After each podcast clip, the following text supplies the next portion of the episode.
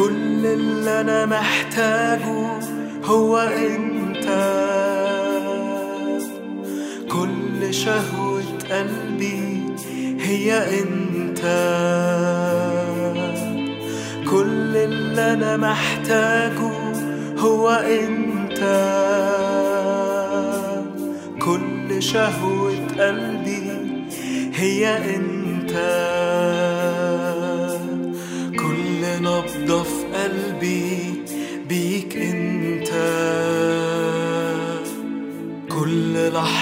عمري ليك انت.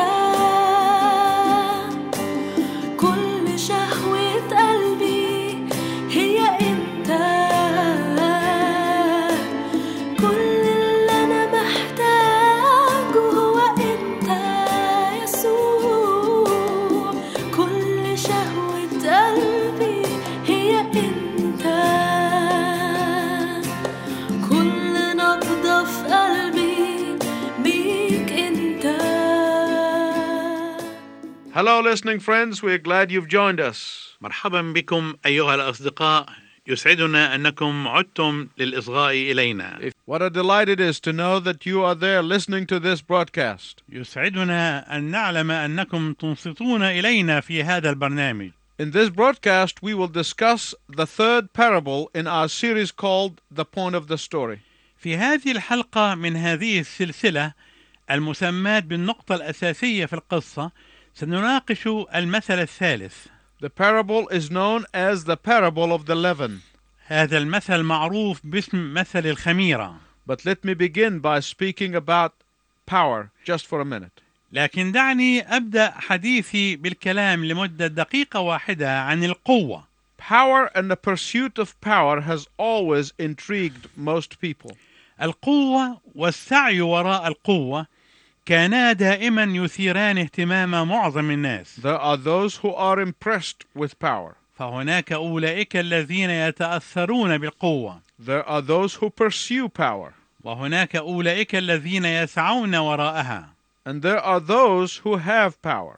ثم هناك أولئك الذين يملكون القوة Power has permeated our lives. لقد اخترقت القوة حياتنا اليوم وتخللت فيها But today I want to tell you about the power that you might not know that you have in you. ولكني اليوم أود أنني أحدثك عن القوة التي قد لا تعرف أنها موجودة فيك The parable of the leaven is a parable about the transforming power of God. مثل الخميرة هو المثل عن قوة الله المغيرة It is not a mirage power of this falling world.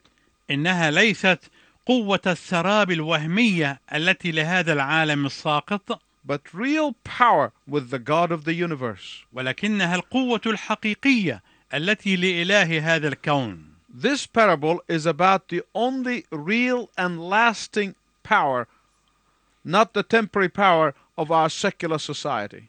هذا المثل هو عن القوة الحقيقية الوحيدة الدائمة وليست القوة المؤقتة لمجتمعنا الدنيوي If you are fascinated by power, فإذا كنت تبهر بالقوة if you are intimidated by power, وإذا كنت ترهب وترعب بالقوة listen carefully for this message is about real power. فأرجو أنك تنصت جيدا لأن هذه الرسالة تحدثك عن القوة الحقيقية Turn with me to Matthew 13:33. تعال معي إلى العدد الثالث والثلاثين من الأصحاح الثالث عشر من إنجيل متى Let's read it. دعنا نقرأ هذه الآية قال لهم مثلا آخر يشبه ملكوت السماوات خميرة أخذتها امرأة وخبأتها في ثلاثة أكيال دقيق حتى اختمر الجميع Jesus does not give us an explanation of this parable, ولم يعطي يسوع تفسيرا لهذا المثل but you can be certain that the disciples knew exactly the things that he described. ولكنك تستطيع أن تتأكد أن التلاميذ علموا تماما الأشياء التي وصفها There was not a single home in ancient Palestine in which the woman of the house did not bake bread. فلم يكن هناك بيت واحد في فلسطين القديمة لا تقوم فيه ربة البيت بخبز الخبز بنفسها They did not go and get bread from the bakery. فلم يكونوا يحصلون على الخبز من المخبز Women were constantly baking bread in large quantities. كانت السيدات دائما يخبزن الخبز وبكميات كبيرة because bread was their major food and sometimes it's their only food. لأن الخبز كان هو طعامهم الرئيسي وأحيانا كان هو طعامهم الوحيد And the way they made bread was that they kept a portion of the leavened dough from the risen batch just before it was baked. وكانت الطريقة التي يعملون بها الخبز هي أنهم كانوا يحتفظون بجزء من العجين المختمر قبل أن يخبزوه Modern day bakers call it starter. والخبازون اليوم يسمون هذا الجزء البداية.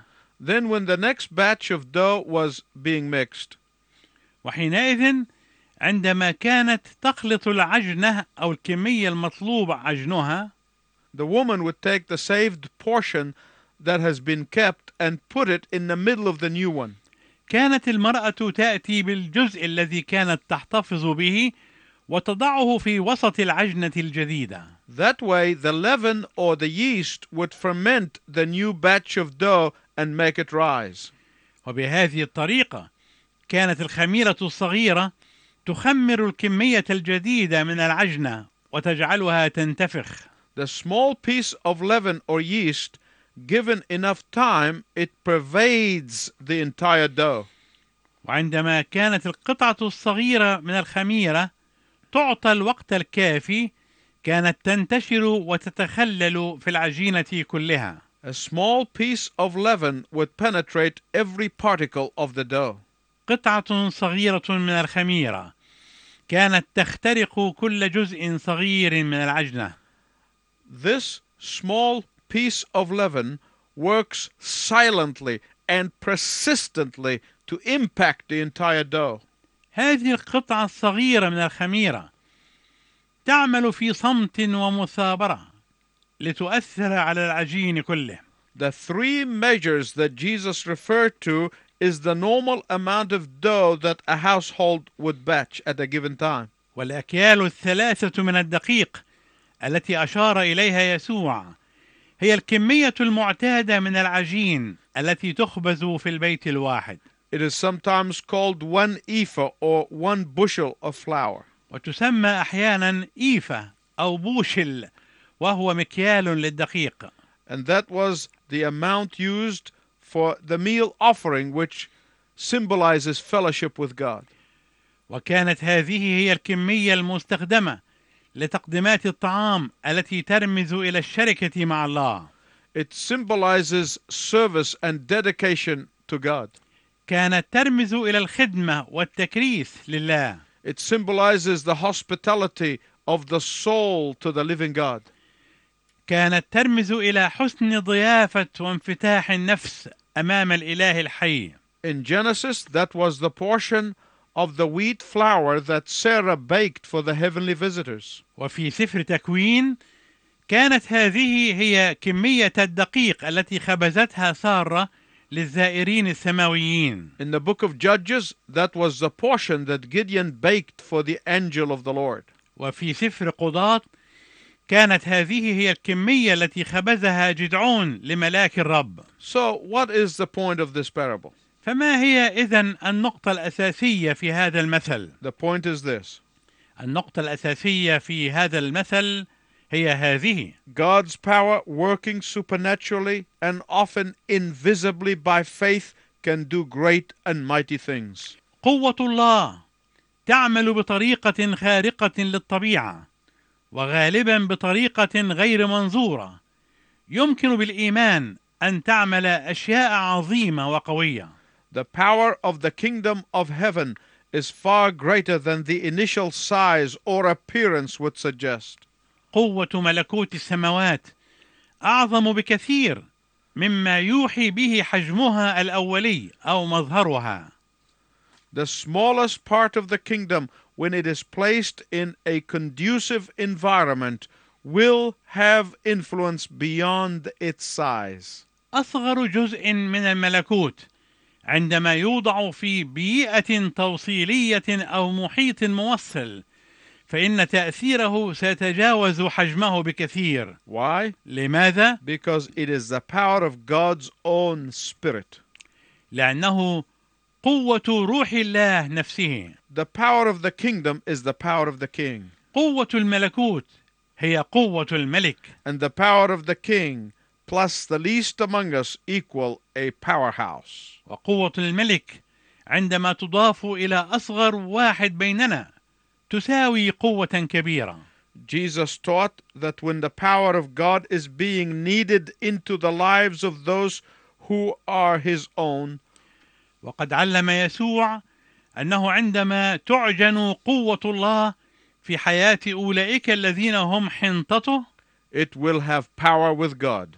فإنها ستأتي بقوة من الله When his power is fermented in the lives of those who welcome him and receive him, عندما تختمر قوته في حياة أولئك الذين يرحبون به ويقبلونه when his power has penetrated every area of the lives of those who seek him, عندما تتخلل قوته كل مجال من مجالات حياة أولئك الذين يطلبونه when his power of his Holy Spirit is not grieved nor quenched by sin, عندما لا تحزن قوة روحه القدوس أو تطفأ بسبب الخطية it will transform every particle of the dough. فإنها سوف تغير كل جزء من أجزاء العجين This is how it works. وهكذا تعمل First of all, the Lord leavens us. فأول كل شيء هو يضيف خميرة إلى عجيننا لكي يخمرنا And then he uses us to leaven society. ثم يستخدمنا لتخمير المجتمع First, his power transforms us. فأولا قوته تغيرنا Then we have power to transform those around us. ثم تصبح لدينا القوة التي بها نغير المجتمع First, his power is displayed in us. أولا قوته تكشف وتعرض فينا And then we are able to display his power in the world. وحينئذ نستطيع أن نكشف قوته في العالم First, he forgives us, then he tells us to forgive others. أولا هو يغفر لنا وحينئذ يطلب منا أن نغفر للآخرين First, he comforts us, and then he uses us to comfort others. أولا هو يعزينا وحينئذ يستخدمنا لتعزية الآخرين And this is exactly how it works. وهكذا يكون العمل Through this parable, the Lord helped me to correct an error in my life. خلال هذا المثل ساعدني الرب على تصحيح خطأ معين في حياتي الخاصة Let me explain. دعني أوضح ذلك I have often prayed, Lord, get me out of the way. فلطالما صليت قائلا يا رب أخرجني من الطريق Lord, move me out of your way in order that you may accomplish your purpose. يا رب استبعدني عن طريقك حتى تحقق مقاصدك But here is the error. ولكن هنا يكمن الخطأ If I were the dough, then I must do the job of the dough. فإذا كنت أنا العجين حينئذ ينبغي أن أقوم بوظيفة العجين As the leaven penetrates every area of the dough, Christ must penetrate every area of my life so that I can be used. وكما تتخلل الخميرة كل جزء وكل مساحة من العجين. هكذا ينبغي أن يتخلل المسيح كل مجال من مجالات حياتي حتى يمكن أن أستخدم. Getting out of the way may be a nice, humble way to pray, الاستبعاد والخروج من الطريق قد يكون أسلوبا للتواضع اللطيف عند الصلاة. But it is the wrong way to pray. ولكن هذا الأسلوب للصلاة أسلوب خاطئ. Here is what the Lord taught me. وهذا ما علمني الرب إياه Just as the leaven is so intermingled with the dough كما أن الخميرة تمتزج بالعجين كله until the distinction between the two has become imperceptible, حتى أن التمييز بين الاثنين لا يمكن أن يدرك Even so, I must allow the leaven to live in every part of my life if I am to serve his purpose. هكذا تماما ينبغي أن أسمح للخميرة أن تخمر كل جزء من أجزاء حياتي إذا كنت أريد أن أخدم مقاصده Of course, God can do his work without any of us. بالطبع الله يستطيع أن يعمل عمله بدون أي واحد منا But that's not the way he chooses to work. ولكن ليست هذه هي الطريقة التي يعمل بها He chooses to work through individuals. هو يختار أن يعمل بواسطة الأفراد This is consistent with what Jesus said in John 15:4.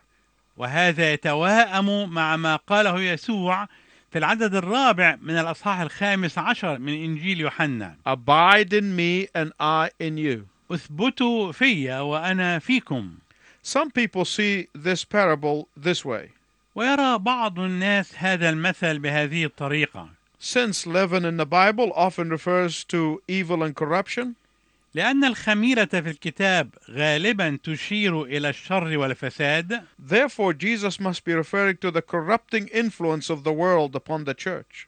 لذلك لابد أن يسوع يشير إلى التأثير المفسد الذي للعالم على الكنيسة But this understanding undermines the positive influence of the leaven here.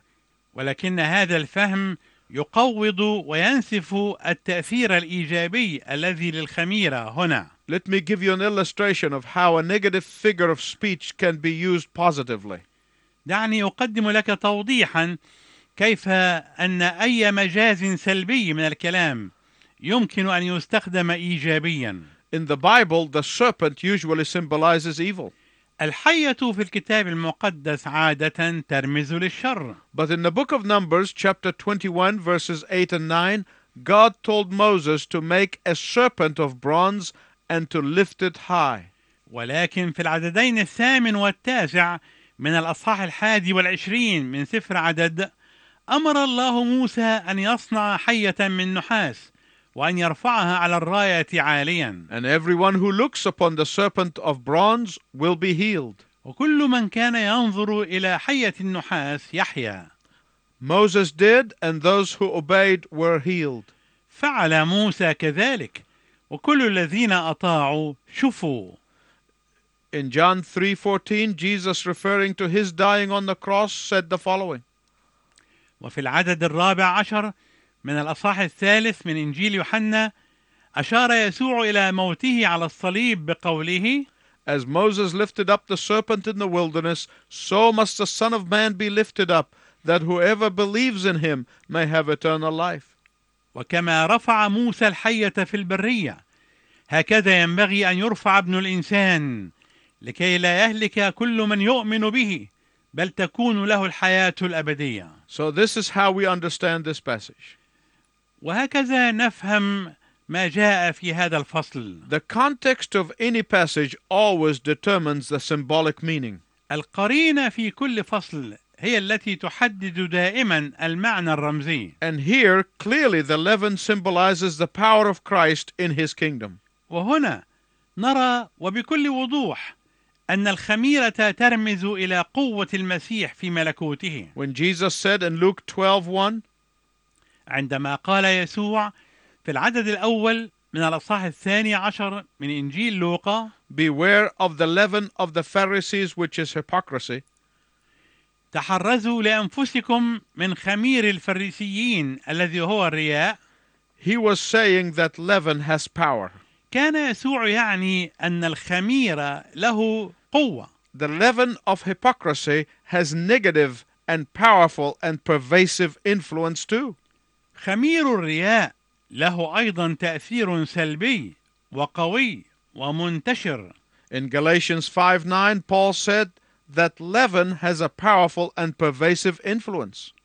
وفي العدد التاسع من الأصحاح الخامس من رسالة غلاطية قال بولس إن الخميرة لها تأثير قوي قادر على الانتشار He said, A little leaven leavens the whole lump of dough. فقال خميرة صغيرة تخمر العجين كله He said the same thing in 1 Corinthians 5 6. وقال نفس الشيء في العدد السادس من الأصحاح الخامس من الرسالة الأولى إلى أهل كورنثوس Evil leaven has evil influence. إن خميرة صغيرة تخمر العجين كله مشيرا إلى التأثير الشرير لخميرة الشر والخبث But godly leaven has godly influence. ولكن الخميرة الإلهية لها تأثير إلهي In fact, Israel was asked to eat unleavened bread only for one week a year. وفي الحقيقة طلب من إسرائيل أن يأكلوا خبزا غير مختمر فقط لمدة أسبوع واحد في السنة in order to remind them of their past slavery in Egypt. لكي يذكرهم ذلك بماضي عبوديتهم في مصر But for the rest of the year, they eat leavened bread. أما بقية العام فقد كانوا يأكلون خبزا مختمرا And because of the pervasive power of leaven, they were not allowed to bring any of it out of Egypt. وبسبب قوة الانتشار التي للخمير لم يسمح لهم بأخذ أي شيء منه عند خروجهم من مصر In the ancient days, في الأيام القديمة when a Jewish girl gets married, عندما كانت فتاة يهودية تتزوج her mother would give her a small piece of leavened dough from the batch that was mixed just before the wedding. كانت أمها تعطيها قطعة صغيرة من العجين المختمر من عجينة تكون قد عجنت قبيل الزفاف مباشرة Back then, leavened dough was a very special gift to the bride from her mother. فالعجينة المختمرة إذن كانت تعتبر هدية خاصة جدا تعطيها الأم لابنتها العروس From that gift of leaven, the bride would batch bread for her household throughout her married life. ومن تلك الهدية من الخمير كانت العروس تخبز الخبز لبيتها طيلة حياتها الزوجية To the bride, that gift represents the love and the blessedness of the household in which she grew up. بالنسبة للعروس كانت هذه الهدية تمثل المحبة وبركة البيت الذي نشأت فيه One of the greatest joys for a committed follower of the Lord Jesus Christ is to see how his or her leaven is transformed into somebody else's life and produces a new life in Christ. من أعظم أفراح المؤمن المكرس الذي يتبع الرب يسوع المسيح أن يرى خميرته أو أن ترى خميرتها تتحول إلى حياة شخص آخر أو أشخاص آخرين لتنتج حياة جديدة في المسيح It is sheer delight to watch people rid themselves of the leaven of malice, bitterness, and anger. وهو أمر مبهج تماما أن ترى الناس يتحررون من خمير الشر والمرارة والغضب And they become filled with the leaven of love and joy and peace. وأن يصبحوا ممتلئين بخمير الحب والفرح والسلام The greatest blessings that a father or a mother has is when they see their children receive the leaven of the kingdom of God into their lives. أعظم البركات التي ينعم بها الآباء والأمهات هي عندما يرون أولادهم يقبلون خميرة ملكوت الله في حياتهم My listening friends, listen carefully as I conclude this message. أيها الأصدقاء المستمعون أرجو أن تصغوا جيدا ونحن نقترب من نهاية دراستنا في هذه الحلقة Whether you like it or not, your life is a leaven. سواء أردت ذلك أم لم ترد فإن حياتك خميرة Your life has the leavening influence and power. حياتك لها تأثير التخمير وقوته Only sour leaven makes sour bread. الخميرة الحامضة هي فقط التي تصنع خبزا حامضا فاسدا Christ centered personalities will produce Christ centered influence. الشخصيات التي يتمركز فيها المسيح تنتج تأثيرا يتركز فيه المسيح Christ centered life will produce Christ Christ centered lives. الحياة التي يتمركز فيها المسيح ستنتج حياة يتركز فيها المسيح And that is the real power that Jesus gives his followers. وهذه هي القوة الحقيقية التي يعطيها المسيح لأتباعه What do you do with that power? فماذا أنت فاعل بهذه القوة؟ God wants you to have power with Him الله يريدك أن تكون لك قوة معه because it is a power from Him. لأنها قوة منه And no one can take that away from you. ولا يستطيع أحد أن ينتزع هذه القوة منك Nothing in the world can take that away from you. لا يوجد شيء في العالم يمكن أن ينتزع هذه القوة منك Will you claim this power today? هل يمكن أن تطلب هذه القوة وتطالب بها في هذا اليوم؟ It is my prayer that you do. إنني أصلي أنك تفعل ذلك Until next time, I wish you God's richest blessing. وإلى أن نلتقي معا في المرة القادمة أرجو لك بركات الله الوفيرة.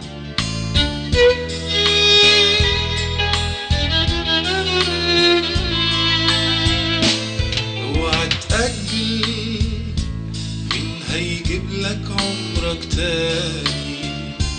اوعى تأجل مين راح يضمن عمره ثواني اوعى تأجل لك عمرك تاني. اوعى تأجل مين راح يضمن عمره ثواني. دلوقتي عندك فرصة يمكن آخر فرصة. الباب مفتوح قدامك ما تأجلش لبكرة. دلوقتي عندك فرصة يمكن آخر فرصة. الباب مفتوح قدامك ما تأجلش لبكرة عمرك غالي ليه بتغامر بيه بخسارة عمرك غالي بالأبدية جبار عمرك غالي غالي بتغامر بيه بخسارة عمرك غالي ليه بالأبدية جبار دلوقتي عندك فرصة يمكن آخر فرصة الباب مفتوح قدامك ما تأجلش لبكرة دلوقتي عندك فرصة يمكن آخر فرصة الباب مفتوح قدامك ما تأجلش لبكرة.